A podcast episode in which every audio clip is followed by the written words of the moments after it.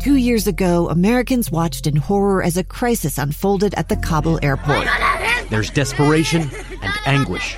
More than 80,000 Afghans have since arrived in America, but this story is still unfolding. I'm Andrea Martin. In my new podcast, Stranger Becomes Neighbor, we'll find out what happens to these new arrivals in our communities. Who would help our newest neighbors? Follow us at kslpodcast.com, Apple Podcasts, or anywhere else you listen. Inside Sources with Boyd Matheson, live from Washington, D.C. at the open house of the Temple of the Church of Jesus Christ of Latter day Saints. Well, there's a lot of pearl clutching and couch fainting uh, on one side and cheers from the other after Elon Musk announced he is buying Twitter. But now comes the hard part. What questions will Elon Musk need to ask and answer if he really aims to actually make Twitter better? Uh, if we look uh, to our friends at uh, Reason Magazine, Liz uh, Wolfe joins us now to help us break all of this down. Liz, thanks for joining us today. Thanks for having me. Uh, so give us a, just a little backstory. Of course, there's been a, a lot of uh, rumblings and grumblings going on over the course of the last several months, actually, as it relates to Elon Musk and first buying some shares, looking like he was going to be on the board, not on the board, uh, now he's just uh, buying it outright. Uh, what is the what is the overall sense in terms of uh, what this deal is and what this deal will do? It's very hard to figure out whether Elon Musk is super ideological and, and highly motivated to pursue free speech on this platform or what his strategy is, what his end game is. There's some uh, talk that he might attempt to make Twitter open source, basically changing the algorithm to make sure that more people can see and there can be transparency as to how uh, content in a Twitter feed is prioritized or deprioritized. So there's some technical things he might want to tweak. There's some ideological motivations he may have but fundamentally, Twitter is not a company that makes a ton of money. And so a lot of people are saying, hey, $44 billion, that's a significant chunk of his net worth that he's sinking into something that's not super lucrative. What's this guy's strategy?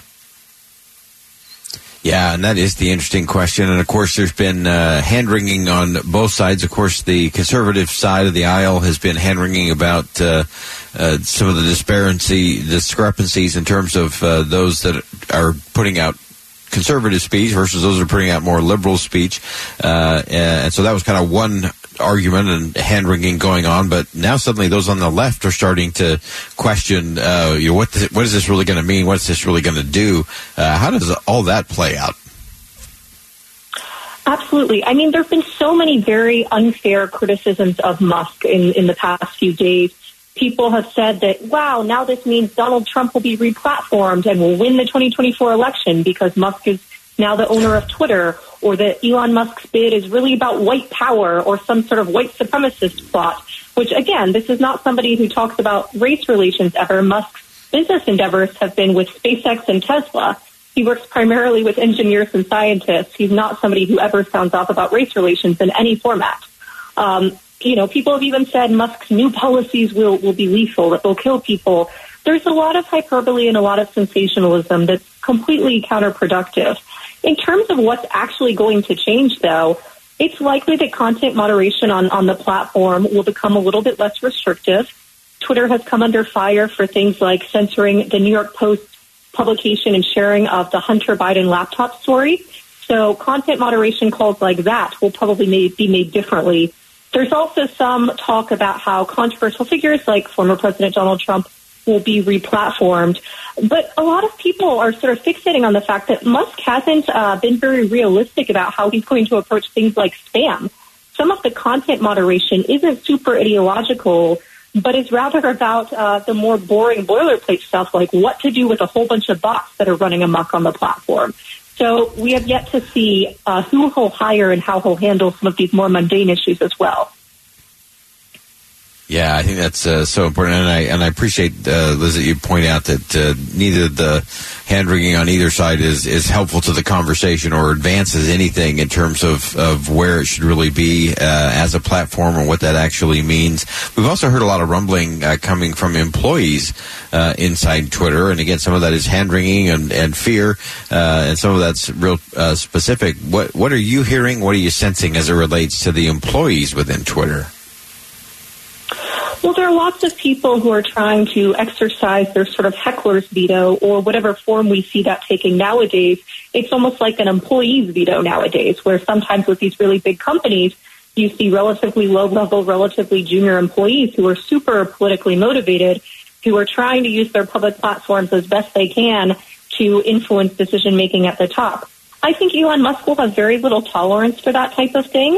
Uh, I think it's it's probably very frustrating to have these hordes of people from within a company, uh, typically lower level people who are criticizing decisions at the top in such an aggressive and public way.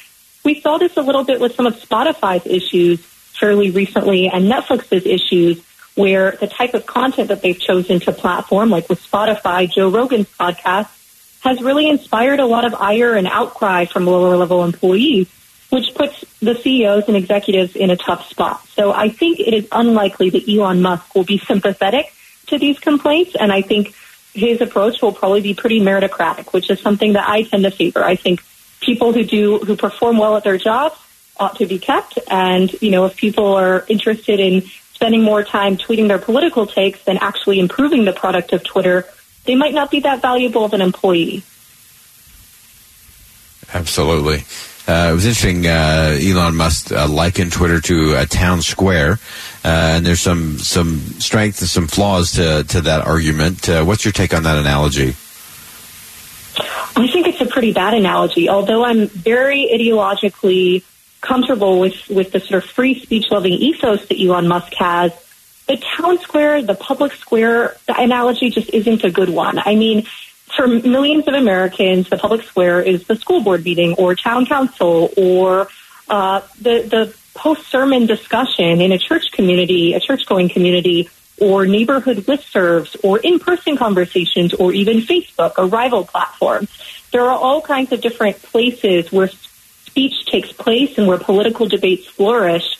And I think it's fair to make the case that the internet is a really important part of that. But to act like Twitter is the only option or even the predominant option, I think ignores millions of Americans who don't spend their lives tweeting. Uh, fundamentally, Twitter is something that is used by influencers and journalists and politicians, and so it is useful in shaping the news cycle, but it's not, it's important not to overstate its influence.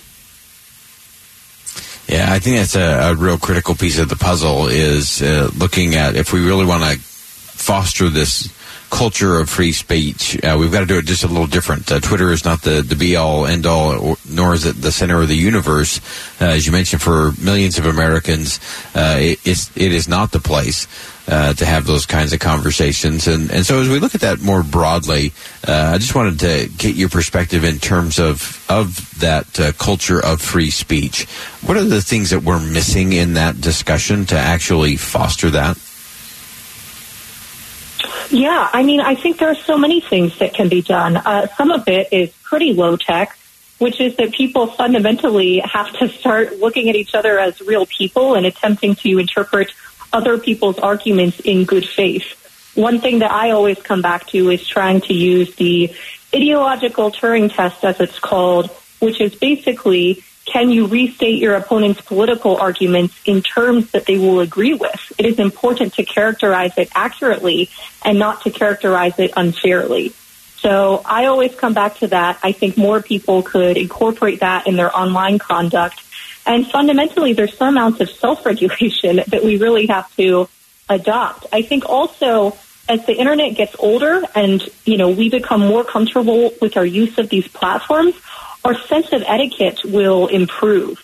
Uh, I'm very hopeful on that front, and it feels like we're in a sort of awkward adolescence right now.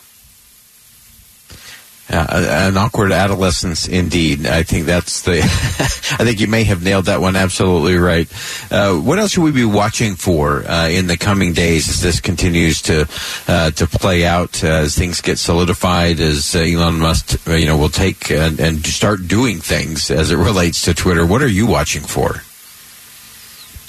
I'm really interested in how he's going to attempt to monetize Twitter, how it's going to make money it's primarily been a money losing proposition. So I, I'm I'm sort of curious. He's a pretty successful businessman, and this seems somewhat anomalous compared to some of his other ventures.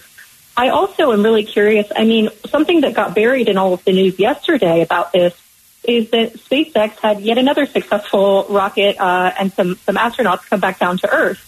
So while all of this is happening, Elon Musk is still at the helm of Tesla and of SpaceX and, you know, SpaceX is now partnering with NASA and astronauts who are aboard the ISS, the International Space Station, to take care of them and to ferry them back and forth from the ISS to Earth. So it's not like his other business ventures have paused as he focuses on this one. I'm really curious, you know, as he deals with, you know, Tesla's record sales and SpaceX's continued prominence. Uh, I'm curious about how he's going to balance all of these things and, you know, which ones are going to make him money, who he's going to delegate things to. I'm curious also about whether Jack Dorsey, Twitter's former head, who is a close friend of Elon Musk, whether he'll come back to the social media platform. Uh, great stuff. Great insight as always. Liz Wolfe is the associate editor at Reason. Uh, always uh, fascinating perspective. Uh, Liz, thanks so much for joining us today. Thank you for having me. All right, a group of Utahns who were inspired by the candy bomber have gathered loads of supplies for Ukrainian refugees, and now some of those items have made it to Ukraine. We'll talk with Cindy Merrill of Operation Little Vittles coming up next on Inside Sources here on KSL News Radio. Stay with us.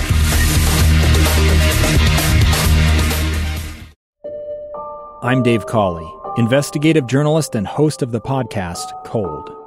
In October of 1985, a woman named Sheree Warren left work at a busy Salt Lake City office to meet her estranged husband at a downtown auto dealership. She never made it home. Sheree's car surfaced weeks later in Las Vegas. In the parking lot of a hotel casino. No one knows how it got there. Strange. It was strange. Both Sheree's estranged husband and her boyfriend raised suspicion for investigators. I kind of thought that he might have done something. But no arrests were ever made.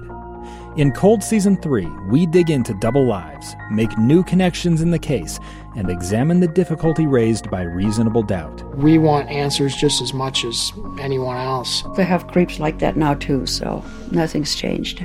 That's the new Cold Season 3 The Search for Sheree, now available anywhere you get your podcasts.